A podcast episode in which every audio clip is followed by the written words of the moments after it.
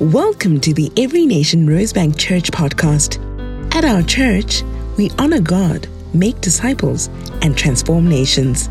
For more information about our church, visit everynationrosebank.org and don't forget to subscribe. on behalf of God. Be healed. Blind man see. That's how we communicate on behalf of God. But we first got to know what God is asking us to communicate on His behalf into our world, into our situations, into our circumstances. Do you see that prayer is not just a nice to have? It's not optional. It's essential to our identity as Christ followers. Prayer is how we implement and action God's plans here on the earth. And if we are not going to do it, who will? Who else is in cooperation with God on earth? No one. It's our God given destiny. Our prayers bring heaven to earth. The will of God, His kingdom come. God's will cannot manifest on the earth without our prayers. Jesus taught us this when he showed us how to pray. I have this on a slide. Are we going? Okay. Matthew 6, there we go, 9 to 10. Jesus says, Pray then like this Our Father in heaven, hallowed be your name. Your kingdom come. Your will be done where? On earth as it is in heaven. This is what we're supposed to be praying in our partnership with God. Our partnership is Godward. Your kingdom, your will, not Chantel's kingdom, Chantel's will. The scriptures task us to be praying without ceasing. 1 Thessalonians 5:17 and even Jesus still prays and he is Lord of all. Look at this in Romans 8:34. Christ Jesus is the one who died, more than that who was raised, who is at the right hand of God, who indeed is interceding for us we see that Jesus is still in full cooperation with God's plans and purposes on the earth. Even though he's seated in the throne at the right hand of the Father, he is still cooperating with him. And he's doing it through what? Prayer. Back to our text. Verse 7 If you abide in me and my words abide in you, ask whatever you wish and it will be done for you. Notice that things happen through our partnership of prayer with God. Things happen, it's done. But notice the condition to it being done. It starts with an active partnership with God where we are cooperating with His purposes towards His determined end. Prayer is first a position before it is an utterance. I'm going to repeat, repeat that. Prayer is first a position before it is an utterance. It's a position of active cooperation in partnership with God. And Watchman Nee gives us a useful and powerful illustration of our role in prayer, in partnership with God. And I really hope and pray that this image stays burned in your soul forever and helps you in building and developing your prayer life. He says this our prayers lay down the tracks upon which God's power runs. Like a mighty locomotive, his power is irresistible, but it cannot reach us without rails. Our prayers are laying down tracks. We are laying down tracks. Our prayers are building a railway network for the plans and purposes of God on the earth. And I want to show you what this looks like practically in our lives through the story of Hannah. Now, I could have chosen a gazillion examples in the scriptures because there are so many of men and women working in cooperation with God's plans and purposes. But I've chosen Hannah because she is one of my favorites. But her story also teaches us some important principles of prayer that each one of us can gain, from, gain uh, truth from. You see, God has determined a specific end, He has a purpose. He has determined something needs to happen on the earth. And he, he uses Hannah to set this partnership up to ensure that his plans and his purposes are realized on the earth. And I want to show you how he does this with Hannah. There's so many parallels with our own life. Let me give you some background. Hannah is married to a man called Elkanah, and he has two wives, Hannah and another lady by the name who I hope it's Penina. I'm just going to say Penina. Now, Penina has children, and Hannah has none. Not a big deal for you and I in the year 2022. But in Hannah's day, a disaster. A woman's status in her family was determined by her ability to have children, not just in her family, but in society. And if she couldn't have children, she was often ostracized, if not set aside and divorced. It was a low status. It was it was a harsh reality for Hannah to live with in her time. And she carried the social stigma of barrenness. It was like a neon sign wherever she went as a married woman in that day in society. She had no hope for the future, no extension of family into the future she was in a bad place. She had a situation, a circumstance that was hard. Now, each year, the family would make an annual pilgrimage to go and make a sacrifice to God. Now, in the law, they were required to do this three times. We don't know which one it was that they were doing, but the three were the Feast of Unleavened Bread, the Feast of Weeks, and the Feast of Tabernacles. Every Jewish family would make a pilgrimage to the temple and sacrifice to God. So here they are. They're going to make their sacrifice. And here in public, the social shame of Hannah's situation is heightened. Heightened. And to make matters worse, Penina will not let her forget it. She's got kids. And she's, I'm all that. And look at you, Hannah. You are less than. You are less than. You have no value to society or to this family. In fact, you're a burden. And this is where we pick up the story. 1 Samuel 1, verse 7. So it went on year by year. As often as she went up to the house of the Lord, she used to provoke her, speaking of Penina. Therefore, Hannah wept and would not eat. This was Hannah's reality for a number of years. The Bible doesn't tell us how many, but we know that it went on year after year. So Hannah's in a prolonged situation of pain, of hurt, of suffering of shame, of feeling less than. She's devastated, desperate, inconsolable.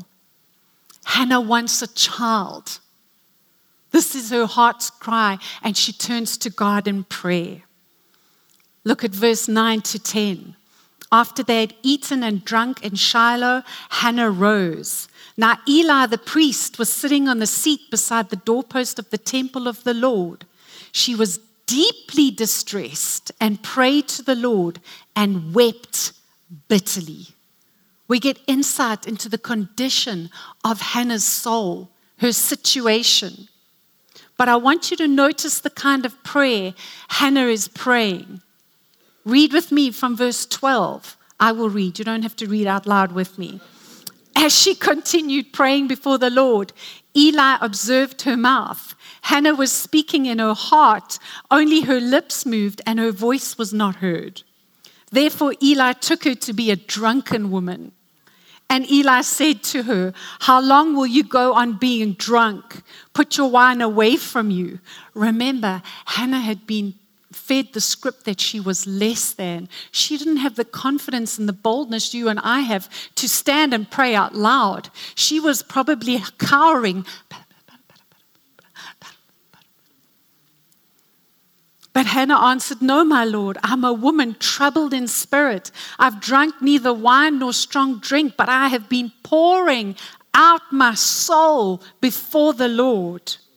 Do not regard your servant as a worthless woman, for all along I have been speaking out of my great anxiety and vexation. Hannah is pouring her soul out before God in prayer. Have you ever poured your soul out? Your pain, your devastation, your disappointment, your hopelessness, your shame, whatever it is, have you ever poured it out before the Lord in prayer? This is the place she's in. She's praying from a very deep place. But what is God doing? Remember, we started with the illustration of Hannah saying God's got a purpose. And He's setting Hannah up for partnership in His purpose. What is God doing through Hannah's situation? God's using her barrenness to push her into a position of partnership through prayer He's using her pain, her devastation, her situation and circumstance that will not relent to push her closer into cooperation with his purposes because he has determined something must take place on the earth. And I need a partner. I need a partner to partner with me to lay down tracks so my power can come, my plans and purposes can come into the earth. What was that end? You see, God was getting ready to move the nation of Israel from the rule of judges to a kingdom, to the rule of a king. This King David was a foreshadow of Jesus, who would be the King of Kings and the ultimate realization of the kingdom of God, the very one you and I live in today because of Jesus Christ. God is getting ready to do this, but He needs a man on the earth. He needs a man on the earth who would be in full cooperation with His plans and purposes so that this transition would happen seamlessly, so that he would eventually get David on the throne.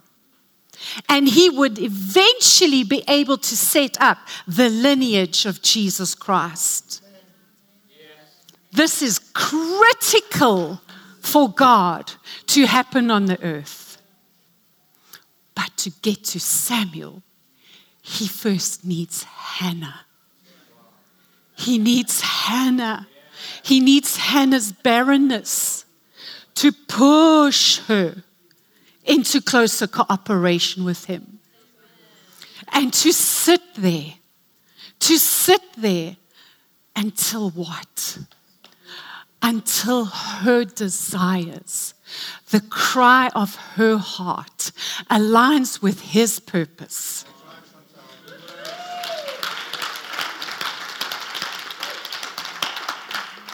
You see, God doesn't just want to give Hannah a baby. He wants to give her a baby that she will give back to him for his purposes. Now, had he answered her prayer the first time she went into pouring out her soul, do you think she would have given Samuel to God? I don't know about you, but it takes me a good long while to see my life the way God sees it. It takes me a good long while sitting in prayer to see things the way God sees things. I see things my way very easily. I don't see his way that easily. It takes me time to sit in my disappointments, my pain, my devastation, my hurt, in my place of prayer to align my will with his. I don't roll out of bed in the morning having a will that's aligned with his. I don't know about you. But we know that Hannah was like you and I.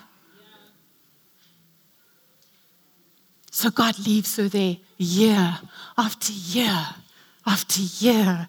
And as she's laying tracks, as she's pouring out her heart, something is happening in Hannah's soul. He's aligning her heart's cry with his purpose.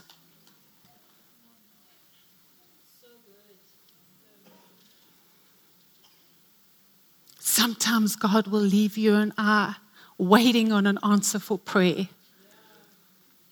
because we are not flowing Godward in our partnership with Him.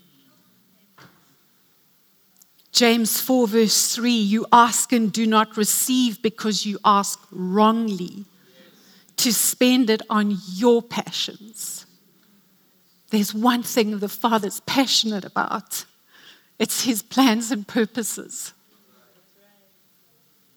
They will be accomplished.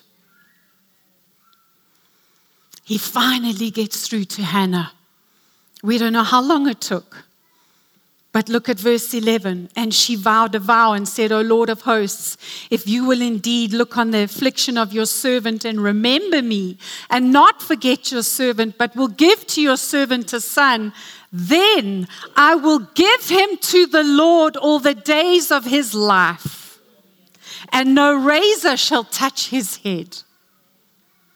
God has all his tracks laid out on the earth through Hannah's prayers for his plans of Samuel to come so that he can, can transition Israel from the rule of judges to the rule of a king. He has the track laid out for King David to set up the lineage of Jesus Christ. Shortly after that, Hannah conceives she gives birth to Samuel. She stays faithful to her vow. And after she's weaned him, she takes him to the temple to be raised under the priest Eli as a priest and a prophet set apart solely for God's purposes.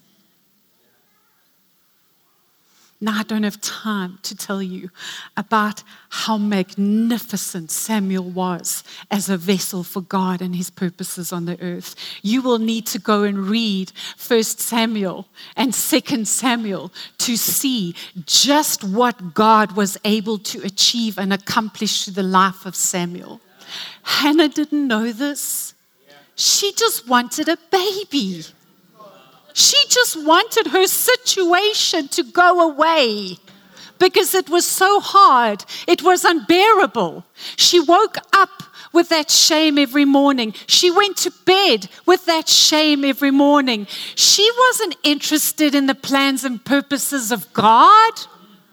She just wanted a baby. You and I just want our situation to go away. We just want God to move and answer our prayer. We don't care about his plans and purposes. Let's be real. Or am I the only one? He's got to push me through my frustration, my hurt, my desperation, my hopelessness into that place of partnership. And I don't know about you, but I pour my soul out in prayer. Through those things, I pour my soul out in prayer.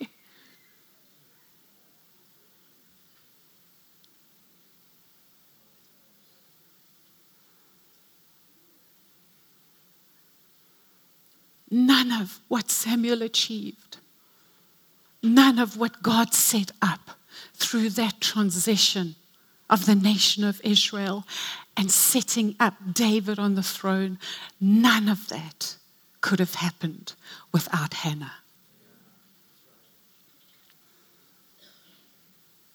I wonder what he's wanting to do through you and I. I wonder what He's wanting to set up on the earth through our current situation. That situation where we are agonizing over our condition. How is this relevant to us? Beloved, our partnership flows Godward, not meward. It flows Godward. We must get that. And He's always working through our lives. He will seize every opportunity in our lives to push us in the direction of Godward partnership to push us the way he pushed Hannah into that position of prayer in partnership with him, laying down tracks for his plans and purposes. His kingdom come to come on the earth. And as we pray, we are building railway networks for his power, his purpose, as we pray.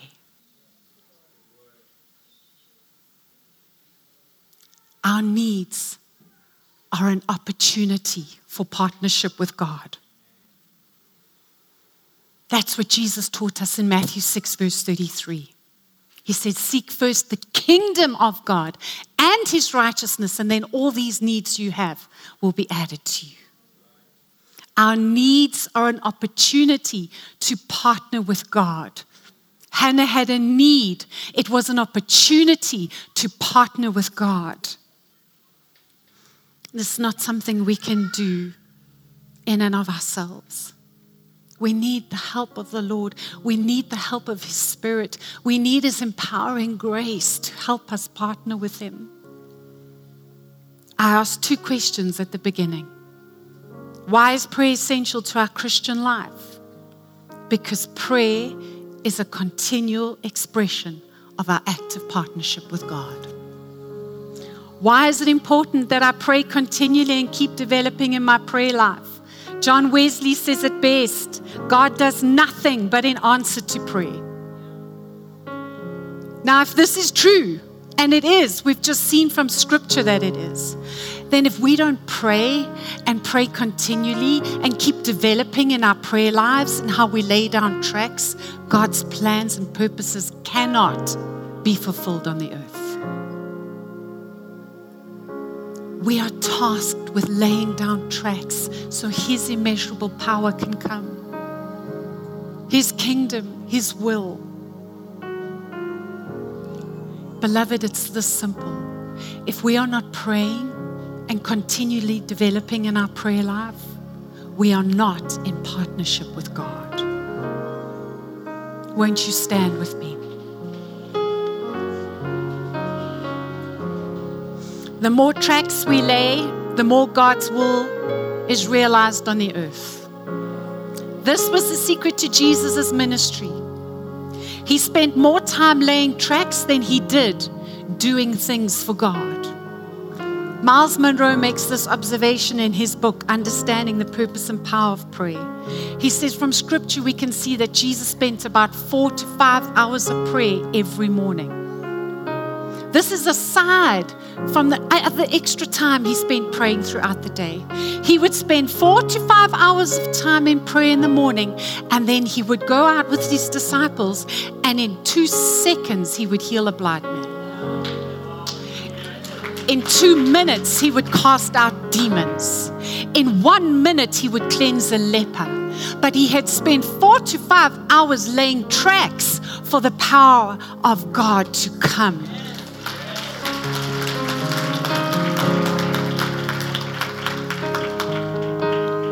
We do it the other way around. We spend four days trying to cast out a demon in one moment and pray. Let me ask you this morning what does your prayer railway network look like? Does it look like that picture? Does your partnership look like this picture on the left for God? Is there an extensive network He can rely on you to build for His plans and purposes on the earth? Or is there this lone track that's hardly used? Your railway network is a clear indication of the level of cooperation you are giving God. And then let me ask you, what direction are your tracks going in? Do they go Godward? Are you laying tracks Godward or youward?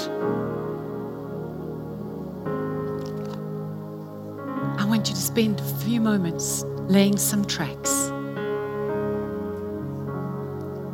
Won't you just pray and lay some tracks for your partnership with God? Renew your partnership with Him. Just spend some time praying however you pray. If it's in, in your heart, in the spirit, out loud, just lay some tracks.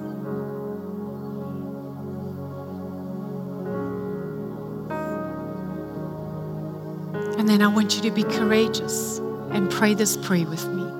Won't you raise your hands and say with me if this is what you mean in your heart? Father, let me be like Hannah. Push me, push me into partnership with you. Use my circumstances and situations to push me into alignment with you. I want to be like Hannah, Lord. We ask it together in Jesus' name. Amen.